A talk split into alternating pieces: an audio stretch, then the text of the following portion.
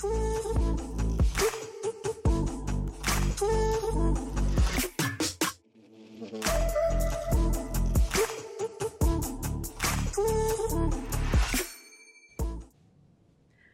everyone, and welcome back to episode. What are we at now? Number five, I think.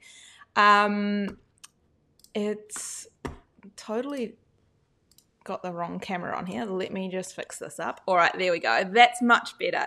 Um, so, today's episode, we're going to be talking all about um, cover crops, mulching, and slaters, which I don't know if you've got slater problems in your garden, but I certainly do. So I thought we'd just talk about it. I'll let you know what I'm doing, how I'm overcoming that, because I've got some things that are working really well in the garden. So I want to share that with you. But before we dive into it, before we start talking about all the mulch things, all the cover crops, I wanted to give you a little bit of an update on the garden because a lot has happened. I've like spent the whole weekend in the garden basically. So I have got a lot done. So let's do a little bit of an update and I'll share my highlights of the week because I, I, had quite a few highlights. I feel like I get, it was supposed to be one highlight of the week and I keep getting more and more. It's, it's just that time of the year. I get really excited in autumn to be able to be in the garden. So, um, yeah, lots of wins happening lately in the garden compared to summer where I had basically no wins. It was constantly like a struggle. So, uh, what did I do in the garden this weekend now that I'm thinking about it? Um, so, I did plant some little seedlings. I planted some um, broccoli romanesco. So that's sort of like a cross between a broccoli and a cauliflower. I don't know if you've heard of it before, but it's really interesting to grow. Um, they grow quite prolifically, like they they get quite large. You get a lot of food out of them. So last winter I grew a lot of purple cauliflower, which was amazing. I love growing colorful vegetables in the garden, especially over winter when you get a lot of greens and you can have that pop of color. So I thought I would change things up this season um, and not do so many purple cauliflower. Um, and yeah, I'm going to try that one out. So I managed to get those in the garden. Um, lots of the rainbow chard seedlings that I, or seeds that I planted quite a while ago now, those are all popping up. So we've got lots of rainbow chard in the garden and pink ones, which are my favorite. So I had lots of yellow ones in there already, but I was hoping to to get some pink ones, but my seeds are all mixed. So um, I didn't know what I was going to get, but I have got some pink ones, some orange ones, um, yellow ones that I've managed to keep alive over summer. I don't know how, but they're still there.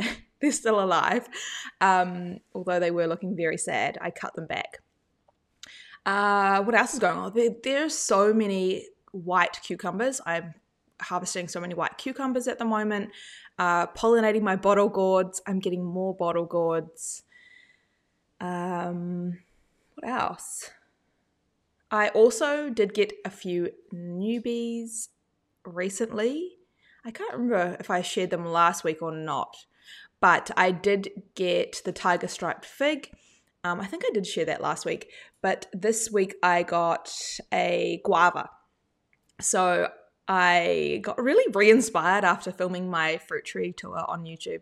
And I went down this rabbit hole of fruit trees, and guavas are my favorite. So I was just looking up all the different varieties of guavas, and there's so many, so many that we can't get here in WA, but um, there are more than what I have. So I did manage to pick up a new guava for the family, and that I don't actually know the variety of that. I think it is a I'm gonna say I think it's like a Taiwan, a, a Taiwan, or like a Southeast Asian. It's a really large one, and kind of bumpy skin, but like like huge, like bigger than a pear, um, and white inside. So I'm really excited about that. I don't have any more room for though.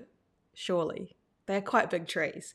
So I would love to carry on my collection by learning to graft and putting some different grafts on the guavas. So that's my next level thing because I am going to run out of space.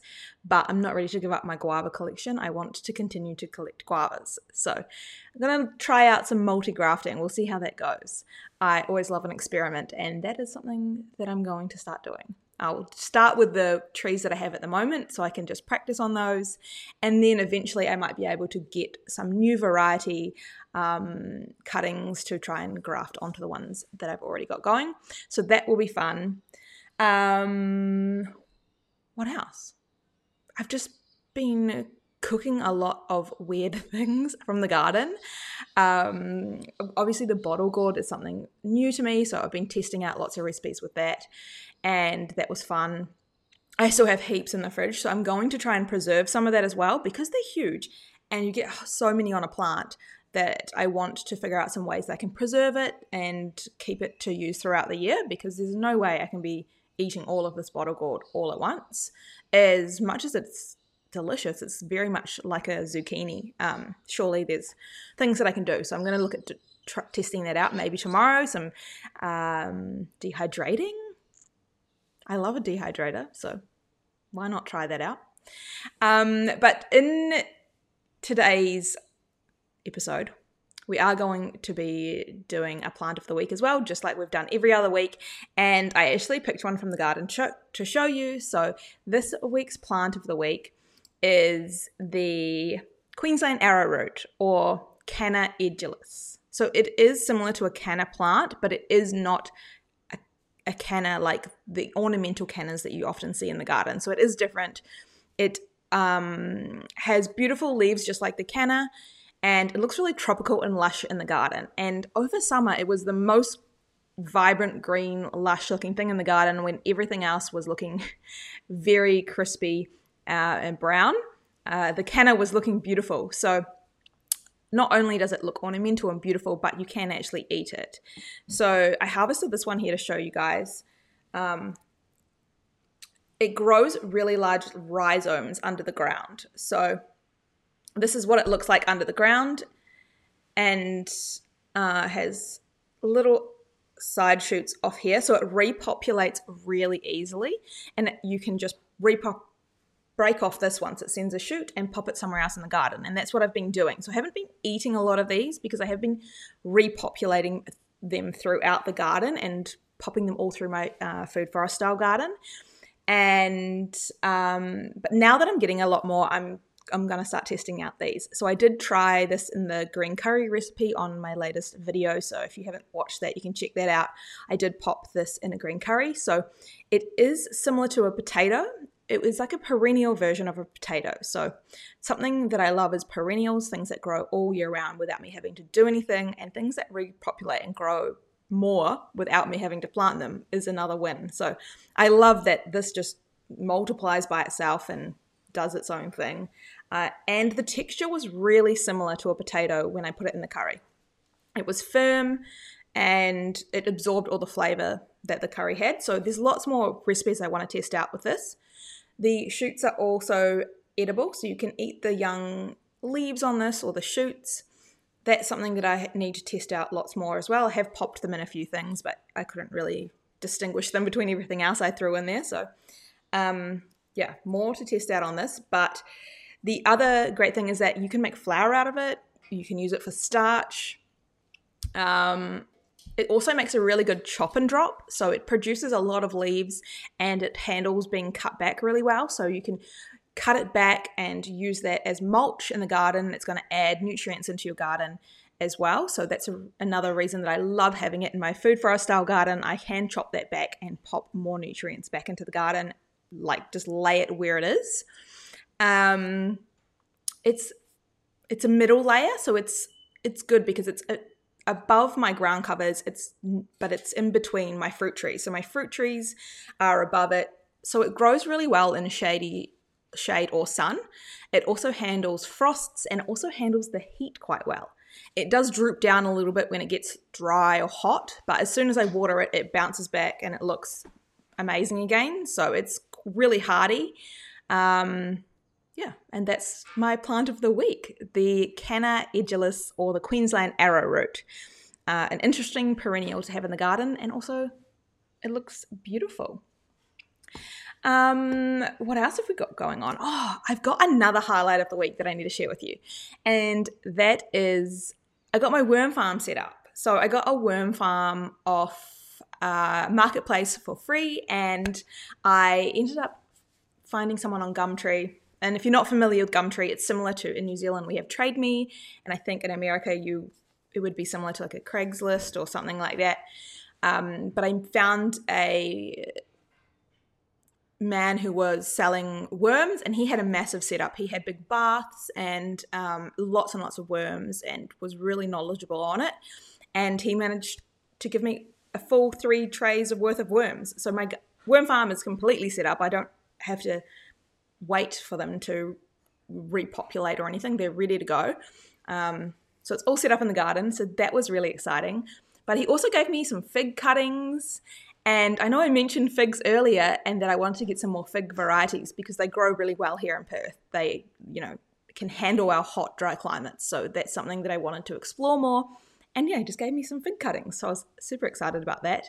And also some flower bulbs. So he was so generous and it was just, you know, such a win. I was way too excited about worms, clearly. And yeah, my I now have a worm farm all set up and ready to go.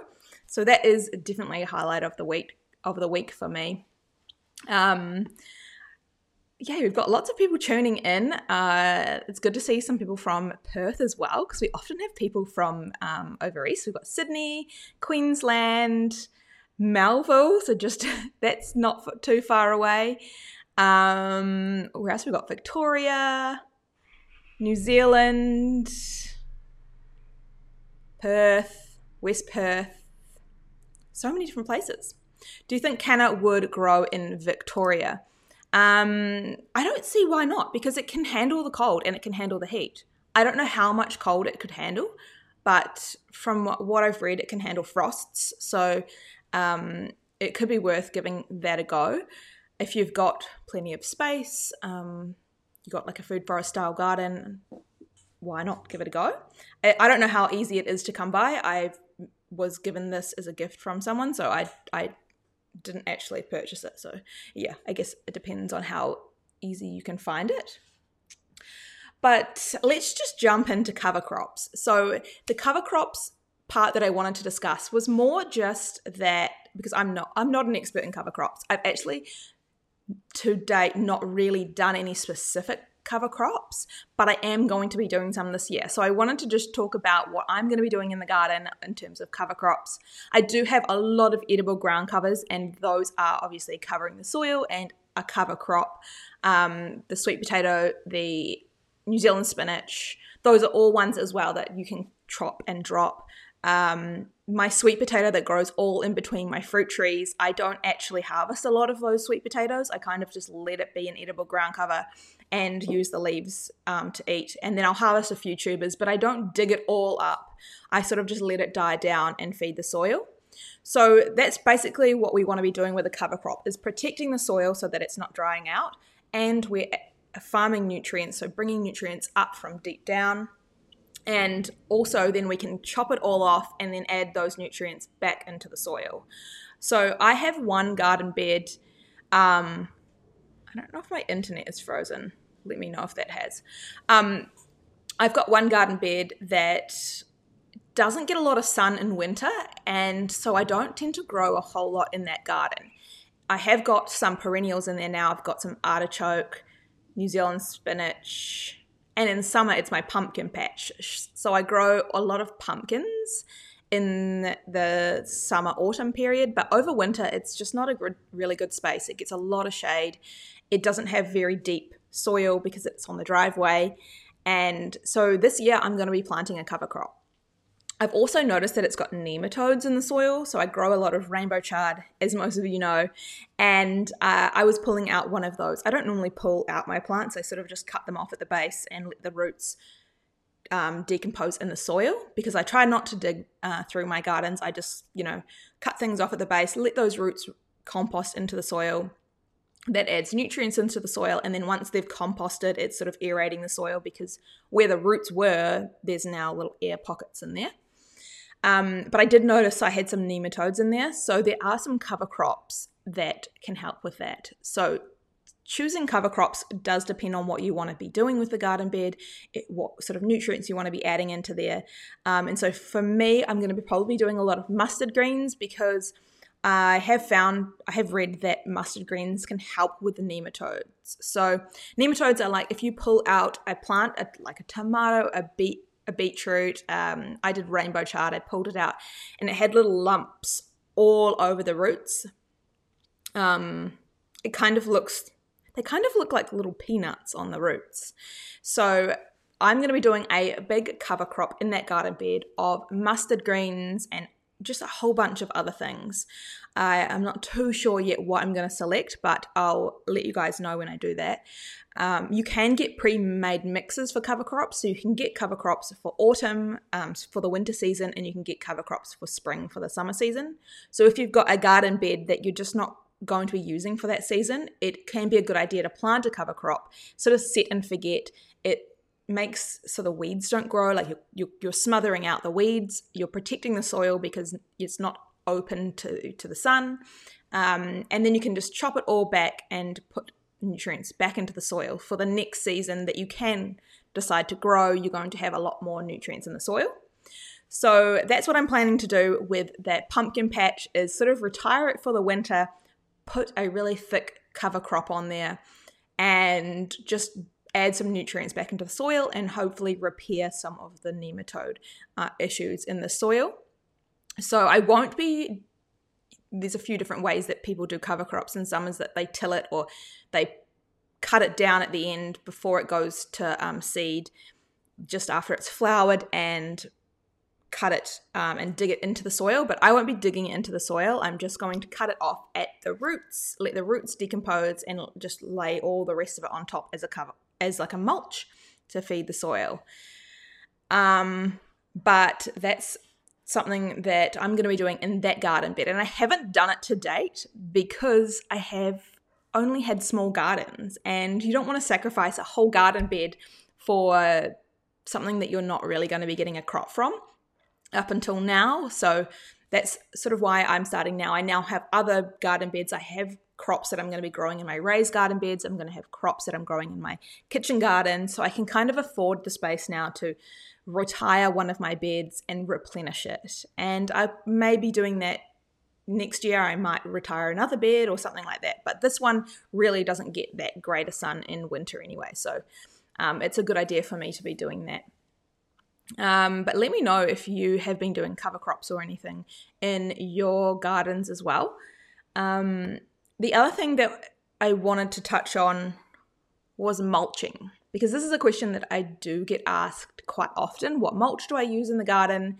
And if you are on my mailing list or you do have my Tuesday Tips newsletter, which is completely free, you can sign up. Um, the link is usually always in the description of any of my um, videos. It's sent out every Tuesday. I send some tips out. Not too long, not too detailed, just some Tuesday tips from the garden.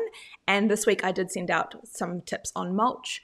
So I just wanted to dive a little bit deeper into that and discuss some of the different types of mulch I use, why I use them. Um, so the first one that I use is a bark mulch, so like a wood chip mulch, and I use that on my fruit trees. That is mainly because it, when it breaks down, it has some fungal properties that the fruit trees love, and it also suppresses weeds. And fruit trees don't really like having weeds around the base because they have quite shallow feeder roots. They don't like being disturbed. So if you can suppress all the weeds uh, with a mulch for fruit trees, that's a win. And bark mulch does tend to do that quite well. Um, you do need to top it up as it breaks down, so that is something to consider and um, but you can get it relatively cost effectively. You can even get like free mulch if you contact your local tree services and all that sort of stuff. So, um, the more trees you're growing on your property as well, the more you can probably bring that in house and start. And that's something that I would love to do next is to start turning my prunings into mulch myself because my trees are getting bigger and I want to keep my fruit trees quite small I am in an urban property. I'm only on 720 square meters. Um, so I don't want to be having like massive trees that's going to shade out everything. So I am going to try and keep my fruit trees quite low. Um, and that means that I'm just going to be able to have more green matter, more mulch matter to put back into the garden, to feed the garden, to grow more fruit.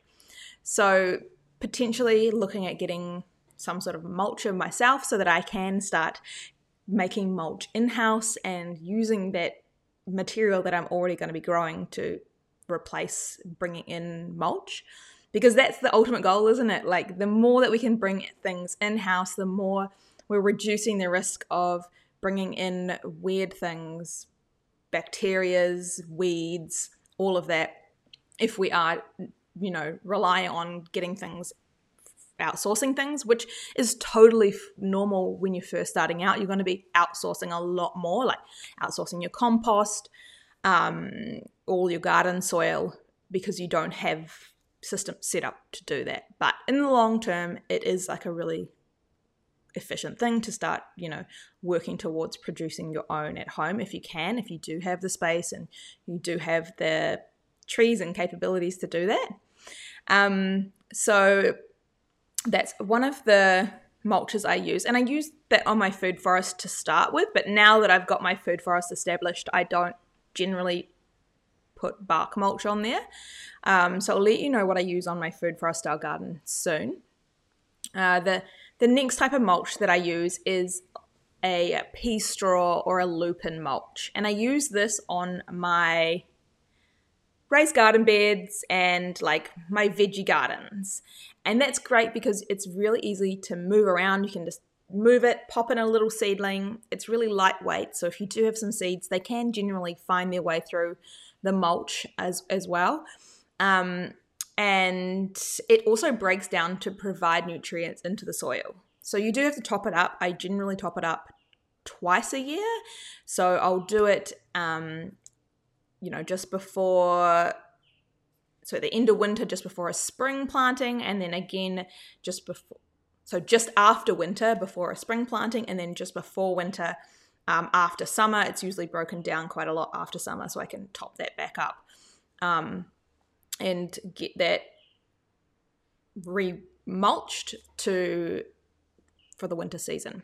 So because mulching not only protects from the sun, so in summer, like it stops our gardens drying out, but also it protects it from like rain. So if you get a lot of rain and it's you know going to wash all your nutrients away, or it's going to splash bacteria from the soil up onto your plants, having that mulch there is going to really protect them. So it protects them, but it also helps retain moisture and also helps cool them down.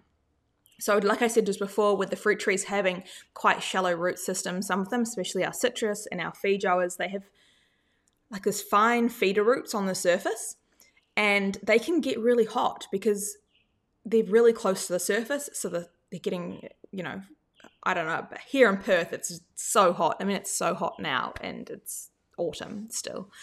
Um, it can help cool them down if you've got that mulch. So it's really important to just always make sure our soil is covered with something, whether that is mulch or it is a cover crop or um, like we're going to dive into shortly, we're going to talk about living mulches and um, edible ground covers.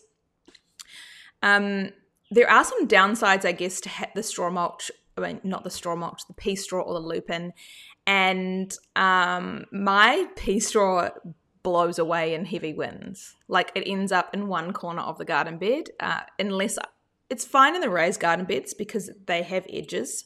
So it does tend to stay there, but in the pumpkin patch where it's much more open, I have found that my mulch has sort of zipped away to the corner a little bit. Um, but you can just move it back again. I mean, we just get really high winds here where I am. It's so windy. Today, I wanted to film outside, but it's just so windy today. Something that we just deal with is a lot of winds in summer and in autumn. Um, the next one that you can use, which I don't use a lot of, is a straw. So it's not hay. Hay is made from grass seed, and straw is more like grains where they've harvested the grain and then it's just the stalks left behind that they then turn into straw bales. Um, and straw is great because it doesn't break down as quickly. It lasts a lot longer. You don't have to top it up as quickly, but it doesn't provide as much nutrients as like a lupin or a um, pea straw. And over east, they have a, access to a lot of um, sugarcane mulch, which is another great one. We don't really have that here, so it's harder for us to get. So it is important it's, it's so much more economical if you're using things that are local to you. So over east, they do have a lot of sugarcane mulch, whereas here we're more likely to be using a pea straw or a lupin mulch on our veggie patch. Um, the only thing with the straw, though, it is really hard to find organic stuff. So it is more likely to have pesticides or herbicides in it and that can really affect your soil. You can end up getting um, like pesticide damage to your soil, and that's going to affect your plants, stunted plants. They grow, especially our tomatoes and nightshades, they like grow really badly after they've been affected by pesticides or herbicides. Um, so that is one that is really hard to, sort of track down a good version of it. Um, and also, it's potentially going to have a lot more seeds in it than what we'd want. The other thing that I do is the chop and drop. So in my food forest style garden, I do a lot of chop and drop, and you can actually plant things specifically to mulch the garden.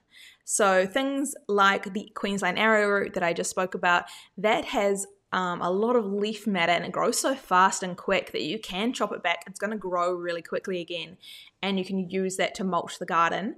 Some other ones that are great is some comfrey. Comfrey is an, another one that mines minerals really deep down and then brings it to the leaves.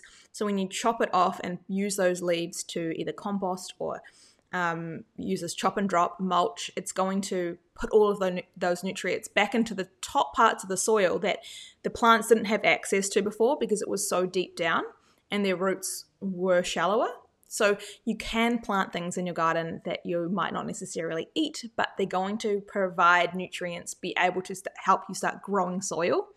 And growing soil is key. It's something that people sort of don't lean into as much at the start when they start growing food, but they'll soon realize that soil is the key. If you don't have good soil, it's going to be so much harder to grow food. It's going to be um, like just a constant battle to keep things alive and keep things growing, and then you're not going to get as much harvest. So, soil is key. So, we can actually start planting things that are going to help build soil and allow us to use a chop and drop method everything that comes out of that back garden that I have, the food forest style garden, everything comes out of there, goes straight back into the garden. I if I prune my mulberry and I don't use it for cuttings, I just chop it up into small pieces, just lay it down on top of whatever's there. Like I have sweet potato there, I have nasturtiums there.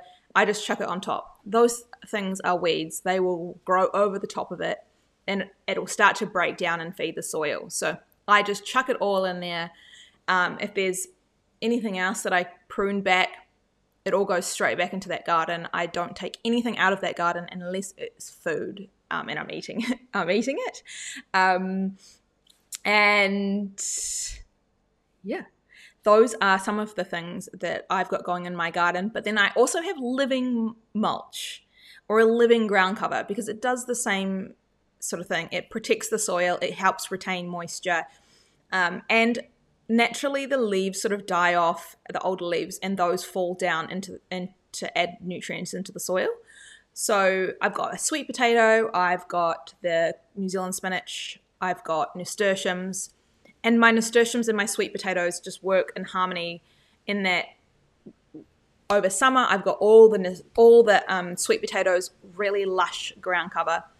As it starts to get cold, they'll start to to sort of die down and then just naturally just sort of disappear. They start leaves start falling and dying, and that's when the, there's enough light for the nasturtiums to all pop up. So you're I'm starting to see them pop up now, and soon everywhere that was sweet potato will be nasturtium, and then come spring when it starts to warm up the nasturtium will all die down again and the sweet potato will have enough light to pop up again so they just have this like harmonious relationship in my food forest style garden. I do nothing, I don't plant anything, but I have a continuous uh, edible ground cover that protects the soil and holds so much moisture in there.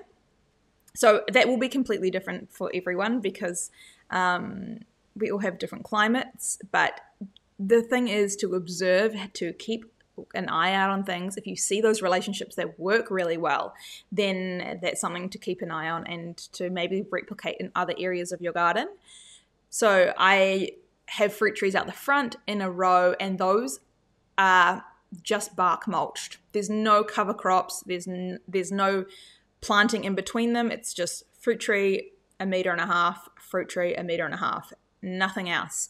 And they have struggled. They have really struggled. They are constantly drying out. They get really hot.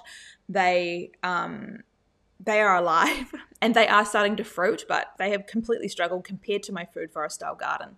So w- obviously, I'm going. I'm been looking at it like this is working, this is not working. I'm going to start replicating that system out the front. So I'm going to be propagating some of these Queensland arrowroots out the front, putting them in between the fruit trees I'm going to start doing some edible ground covers and planting a lot more densely out there. Some herbs.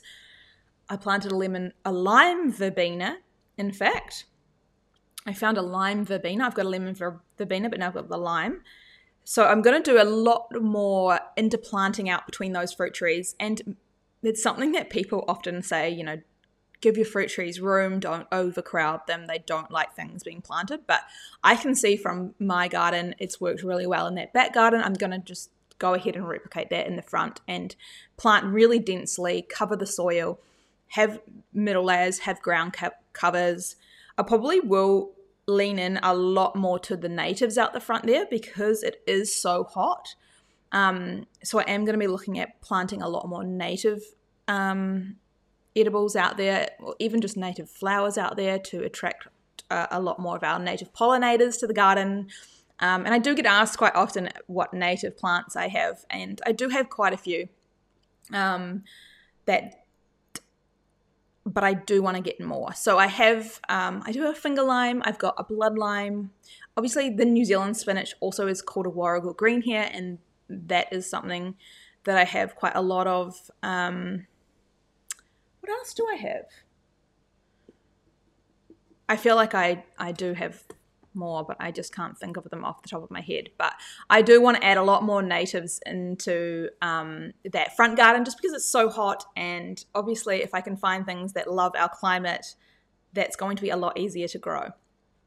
Um, and the other topic that I did want to touch on, and that is something that I don't know I don't know if anyone else is having this problem, but I have this problem, and it is a place in my garden that I actually have no mulch now because of this problem is so bad.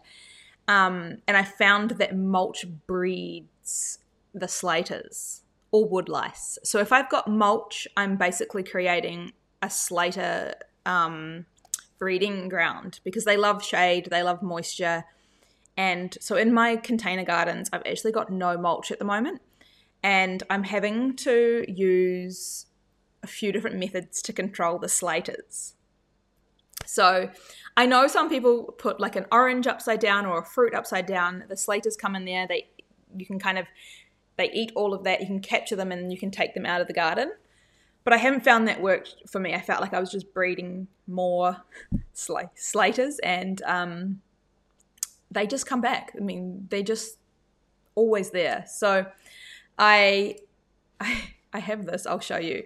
So if you are just listening to this, I've got a little bit of a clip um, up on the live video of the slaters attacking my rainbow chard. So the two rainbow chards, I, I planted all my rainbow chards at the same time. I've got one uh, encased in a little collar. So it's a little plastic pot with the bottom cut off, and I use it as a barrier around the um, seedling or the seeds.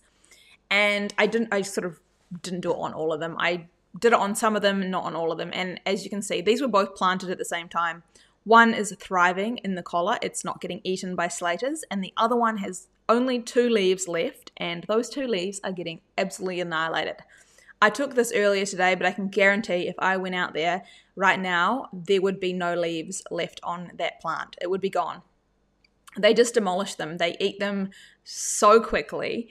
So what I do is I create these little collars using plastic pots or any sort of um, recycled material that you can use to sort of create a barrier around the plant's stem. I find that the slaters don't dig really deep underneath, so it only needs to be in the ground maybe an inch and above the soil a couple of inches, and they can't climb up. As long as you don't have any sticks or leaves overhanging, because if you have one little stick or leaf overhanging, it acts as a ladder and they will guarantee climb that ladder into the pot, and then you've just given them a feast in a pot and they will annihilate the whole thing. That's also happened to me a few t- times. Um, but yeah, those little suckers, they make a lot of damage. They also ring bark. So I found that they'll ring bark small citrus trees, they'll ring bark um, papaya, anything. If there's something delicious that they want to eat, they will do that. Chili plants, I haven't really, they like onions, they like anything. I haven't really found anything that they haven't liked. Um, so that's where the physical barriers work for me. Some of these plants will outgrow the barriers. So, for example, the rainbow chard often is going to outgrow this. So before it gets too big, I will just either lift the I will lift the barrier up over the top, or I before it gets too big. And by that stage, usually the plant's big enough that the slaters have moved on. They like really young succulent plants. So if they're harder and you know more robust, they're older. Often that's when they'll stop. They'll stop and leave them alone. Um, so you can remove these collars. Uh, they don't need to stay on there the whole time, but especially when they're young. Or even if I'm planting seeds, because I do a lot of direct sowing in the garden, and seeds are like delicious for them. They will absolutely um, eat them. So I don't, yeah, I don't know. Let me know if you've got any issues with slaters. I, I don't, I just, I can't. Um, they eat everything. Um, oh, someone's saying they're also called a pill bug. I think they do have a lot of names. They, they are beneficial. They do act as decomposers. And in the forest system, they normally will break down whole trees. Like they are really good at breaking down dead material. Um, branches, sticks, all of that. They are helping with our soil. But in a small urban garden or in a container garden, they just run out of material and they just move on to your um, delicate seedlings. So, yeah, I found removing them doesn't help. They just come back. They absolutely terrorize my my gardens, but um, yeah, we'll see. But um, let me see what's happening in the chat. There seems like there's a lot of people on today, so thank you guys for joining me. If you've got any questions, definitely leave them in the chat. I'm going to start answering some questions now. Um, it's it's definitely I feel re- renewed or rejuvenated for gardening at the moment, especially fruit trees. So um, I have a few left that I need to plant. So I want to plant out my feijoa. So I think I shared this earlier. Like I purchased a couple fruit trees throughout the summer, but I have not planted them in the garden because planting fruit trees in the garden in summer in Perth is basically a recipe for disaster. They will just cook, they will die, be crispy. So I've got a few that I've had on the back burner in pots whilst I was waiting for it to cool down a little bit. Um, and now I can plant them in the garden. So one of them is the feijoa. I have a named variety, which is a Duffy with a white goose grafted on top. So I actually have two named varieties on the one plant. And that is going to go out the front into in between my citrus trees potentially um, the guava that I just received, like bought. I might put that out the front too. Um, but I'm like also kind of want to have it in a pot. I'm a bit nervous about planting it out the front because it does get very windy out there and I don't want anything to happen to it. Um, Davidson Davidson plum. Oh my gosh, I have been wanting one of those. Um, these are some great natives. So if you guys need any inspiration, thank you so much um, for sharing this. Davidson plum, finger lime, river mint, Muntree berries, native raspberries. Um, yeah, all really good ones. Davidson plum, I have not been able to find at the moment in Perth. I have been looking. It's something that we just don't have a lot of. It does come around every now and then, but um, if I can find it, I will definitely be adding that to the garden. I think that would be a really interesting one to grow. Um, oh, that's so awesome that someone's having um, Ecocentric Homestead is having breakfast whilst we're all sort of preparing dinner. Uh, we've got New Zealand as well, which is completely late at night. Uh, thank you so much for joining us. Um, and finger limes, yes. Oh my gosh, I would love more finger limes. I've got one. I've got the pink ice. Um, but there's obviously so many different varieties of finger lime. There's some really prolific growing ones. They do take quite a while, so I have had mine a while. I did get some fruit on it finally. I think I've had it for like four years, uh, but they didn't uh, they didn't hold. So I'm not going to have any finger lime fruit this year, but hopefully next year because this was the first time it actually did fruit. Um, and I do have the blood lime that the grasshopper ate, but it's coming back to life. It's fine. It should be fine. Um, oh, the pink pearl and the green crystal. Those are also also really good ones. I don't. I think mine's called the pink ice. Um, the finger lime. And oh, thank you so much, Five Acre Farm. Yes, make sure you give the thumb a thumbs up for this video. And if you are listening to this as a podcast, make sure you're subscribed as well so that you can get a notification when we put out new episodes.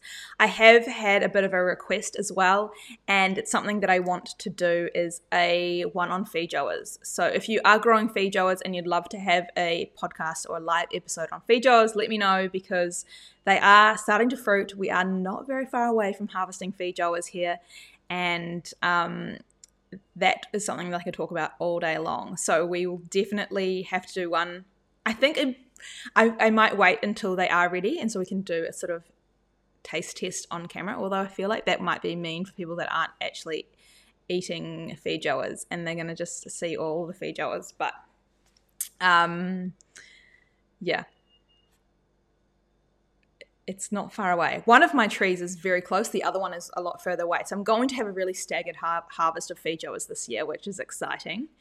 Um, where do I get comfrey from?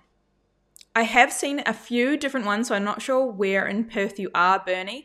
But um, check out Down to Earth, Down to Earth Life. Gary and Julie, who were on the show recently, they sometimes have some comfrey plants.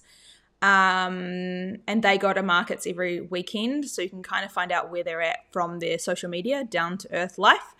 Also, I did see a couple plants at the uh, Guildford Nursery as well, so um, you can also try that out. But yeah, thank you guys so much for joining me. A little bit of a shorter episode today, but um, let me know if there's anything that you want to talk about next on the podcast. We'll definitely have a Feijoa session. I will have to do that because I I feel like a lot of you have reached out to me and say said that you have purchased Feijoas from watching my videos. So I think it's only fair that we dive deeper into Feijoas. We talk about everything on growing them, how to prune them, how to get the most out of your Feijoas. And I think I might merge it in with a guava because they are often called pineapple guavas here. So I do obviously have some sort of guava addiction to collecting guavas, so we might do a merged episode on guavas and feijoas. Um, but if there's any other topics that you're really keen on, definitely leave me a comment um, in either the YouTube video or if you are listening on Spotify as well. There is also a really fun feature that you can do on um, my Anchor podcast link is leave a voice message. So if you've got any questions and you want to just leave a voice message, you can do that as well. That will be something that's really um, easy, an easy way to ask some questions, and we might even do a Q&A session. So um, yeah, thank you all for joining me, and I will see you next next Wednesday, same time next week for a next new episode. Um, I hope you all have an amazing week and get some time into the garden. And I'll see you soon.